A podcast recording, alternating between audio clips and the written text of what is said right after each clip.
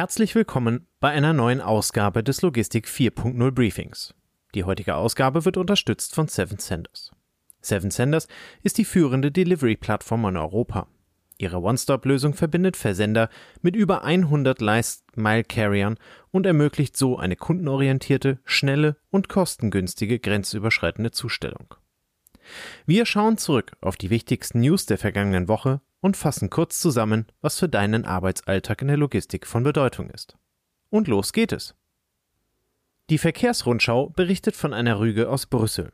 Demnach hat die Europäische Kommission Deutschland in drei Fällen aufgefordert, Maßnahmen zu ergreifen, um EU-Recht umzusetzen. Zwei dieser Fälle betreffen den Verkehrsbereich. Im ersten Fall handelt es sich um die Umsetzung einer Richtlinie zur Beschleunigung von Maßnahmen zur Verwirklichung des transeuropäischen Verkehrsnetzes kurz TEN-V. Deutschland wurde aufgefordert, zu kommunizieren, wie diese Richtlinie im nationalen Recht umgesetzt worden soll.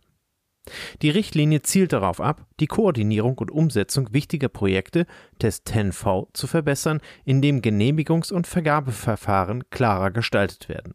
Dazu gehört die Benennung von zuständigen Behörden für jedes Projekt oder Genehmigungsverfahren, die Einführung vereinfachter Genehmigungsverfahren, die klare und transparente Gestaltung von Verfahren für Vorhabenträger und Behörden sowie die bessere Koordinierung bei grenzüberschreitenden Genehmigungs- und Vergabeverfahren. Deutschland hat nun zwei Monate Zeit, um zu antworten. Der zweite Fall betrifft die Umsetzung einer anderen Richtlinie über die Verwendung von ohne Fahrer gemieteten Fahrzeugen im Güterkraftverkehr. Deutschland hat diese Richtlinie nicht fristgerecht umgesetzt. Die Richtlinie soll eine Mindestmarktöffnung für die Verwendung von ohne Fahrer gemieteten Fahrzeugen im Güterkraftverkehr ermöglichen. Diese Maßnahmen kann dazu beitragen, die Kosten zu reduzieren und die betriebliche Flexibilität für Unternehmen im Werkverkehr oder gewerblichen Güterverkehr zu erhöhen. Deutschland hat hier ebenfalls zwei Monate Zeit, um auf das Schreiben der EU-Kommission zu reagieren. In beiden Fällen fordert die EU-Kommission Deutschland auf, die erforderlichen Schritte zur Umsetzung der Richtlinien zu unternehmen, um die Einhaltung des EU-Rechts sicherzustellen. Die DHL E-Commerce hat erstmals einen globalen Online-Shopper-Survey für das Jahr 2023 veröffentlicht, der Einblicke in das E-Commerce-Einkaufsverhalten von Verbrauchern weltweit bietet. Die Umfrage wurde unter Online-Shoppern aus zehn europäischen Ländern und 13 Ländern weltweit durchgeführt. Die Ergebnisse der Umfrage zeigen, dass flexible Lieferoptionen für Online-Käufer von entscheidender Bedeutung sind. Weltweit glauben 95 Prozent der Befragten, dass sie Einkäufe abgebrochen haben, weil die gewünschte Zustelloption nicht verfügbar war. In Europa lag dieser Prozentsatz bei 90 Prozent, während in Deutschland 55 Prozent angaben, eine Bestellung nicht abzuschließen, wenn die Zustelloption nicht passt. Eine weitere wichtige Anforderung der Online-Shopper ist die Möglichkeit, Lieferungen in letzter Minute umzuleiten. Weltweit wünschen sich rund drei Viertel der Befragten diese Flexibilität, um ihr Paket an einen anderen sicheren Zustellort liefern zu lassen, wenn sie nicht zu Hause sind.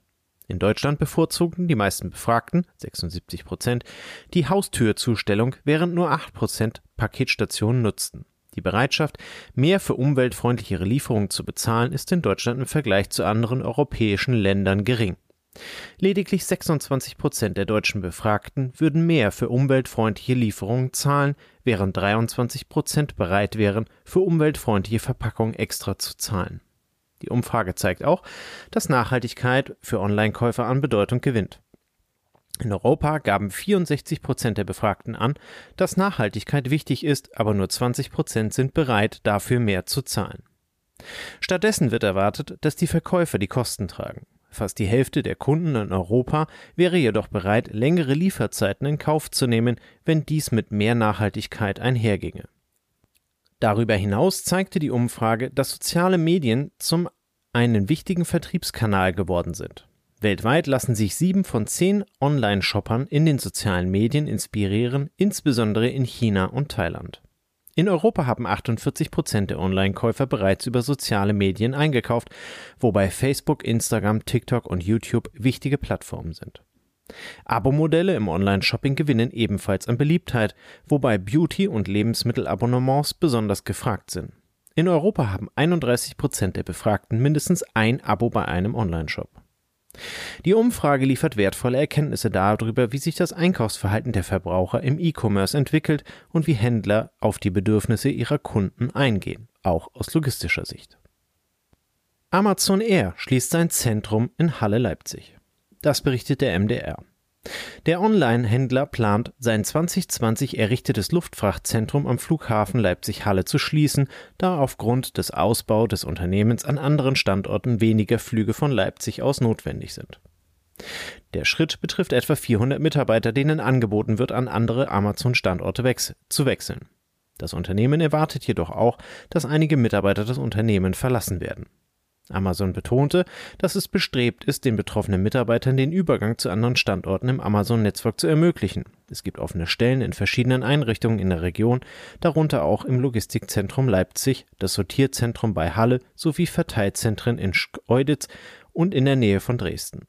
Das Luftfrachtzentrum am Flughafen Leipzig-Halle wurde erst im November 2020 eröffnet und sollte eine Schlüsselrolle im europäischen Logistiknetzwerk von Amazon Air spielen. Der genaue Zeitpunkt der Schließung des Standorts ist derzeit noch unklar, da das Unternehmen in Gesprächen mit den Mitarbeitern ist. Die Entscheidung zeigt, wie Amazon seine Logistikstrategie anpasst und sich auf den Ausbau anderer Standorte konzentriert, um die steigende Nachfrage nach seinen Dienstleistungen zu bewältigen. Amazon ist seit 2006 in der Region Leipzig ansässig und beschäftigt derzeit rund 2000 Mitarbeiter vor Ort. Und weiterhin gibt es schlechte Wirtschaftszahlen. Die führenden Wirtschaftsinstitute in Deutschland prognostizieren, dass das Bruttoinlandsprodukt in diesem Jahr um 0,6 Prozent schrumpfen wird, im Gegensatz zu den früheren Erwartungen eines Anstiegs um 0,3 Prozent. Das markiert den Abschwung der deutschen Wirtschaft, der bereits seit einem Jahr anhält.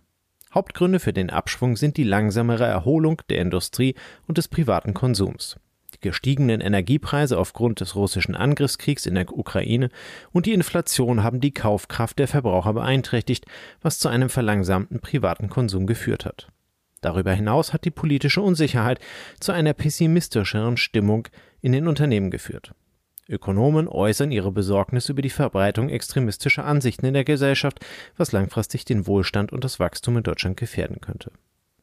Immerhin ergeben die Umfragen auch, dass die Arbeitslosenzahlen in diesem Jahr leicht zurückgehen, mit etwa 2,6 Millionen Arbeitslosen. Zusätzlich wird erwartet, dass die Kaufkraft gegen Ende des Jahres aufgrund von Lohnerhöhungen und fallenden Energiepreisen wieder steigt, was den Abschwung mildern könnte. Für das Jahr 2024 wird ein geringes Wirtschaftswachstum von plus 1,3 Prozent prognostiziert, was 0,2 Prozentpunkte unter der früheren Prognose liegt. Die Inflationsrate für 2023 wird auf 6,1 Prozent geschätzt und soll 2024 auf 2,6 Prozent zurückgehen. Und heute wieder eine Zahl der Woche. Sie lautet 72.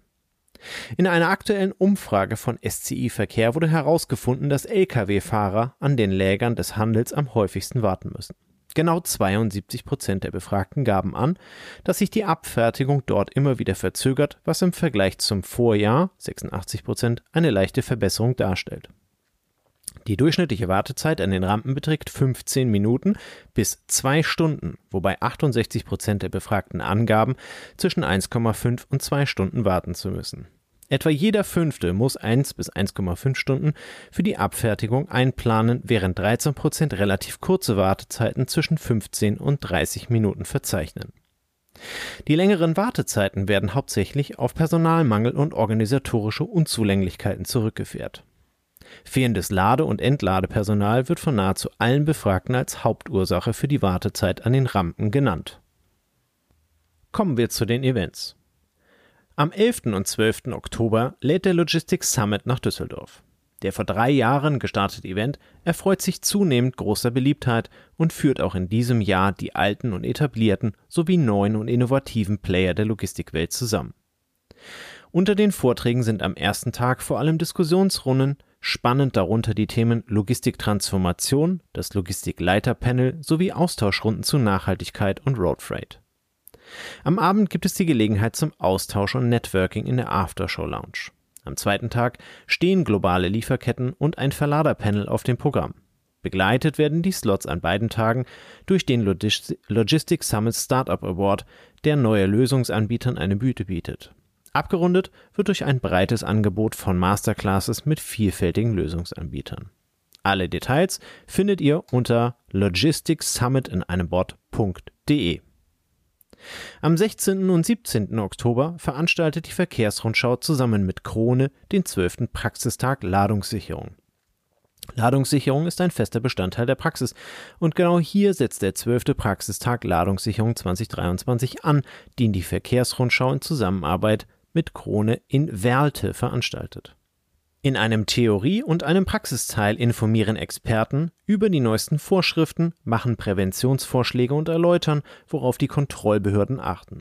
Der Praxistag Ladungssicherung wendet sich an die Verantwortlichen für Ladungssicherung in Transportunternehmen, Speditionen, bei Verladern und Kontrollbehörden. Die Anmeldung findet ihr bei uns in den Shownotes oder im Internet unter www.verkehrsrundschau.de und dann nach dem Event suchen. Das war's für diese Woche. Vielen Dank für eure Aufmerksamkeit. Wir hören uns wieder in der nächsten Woche.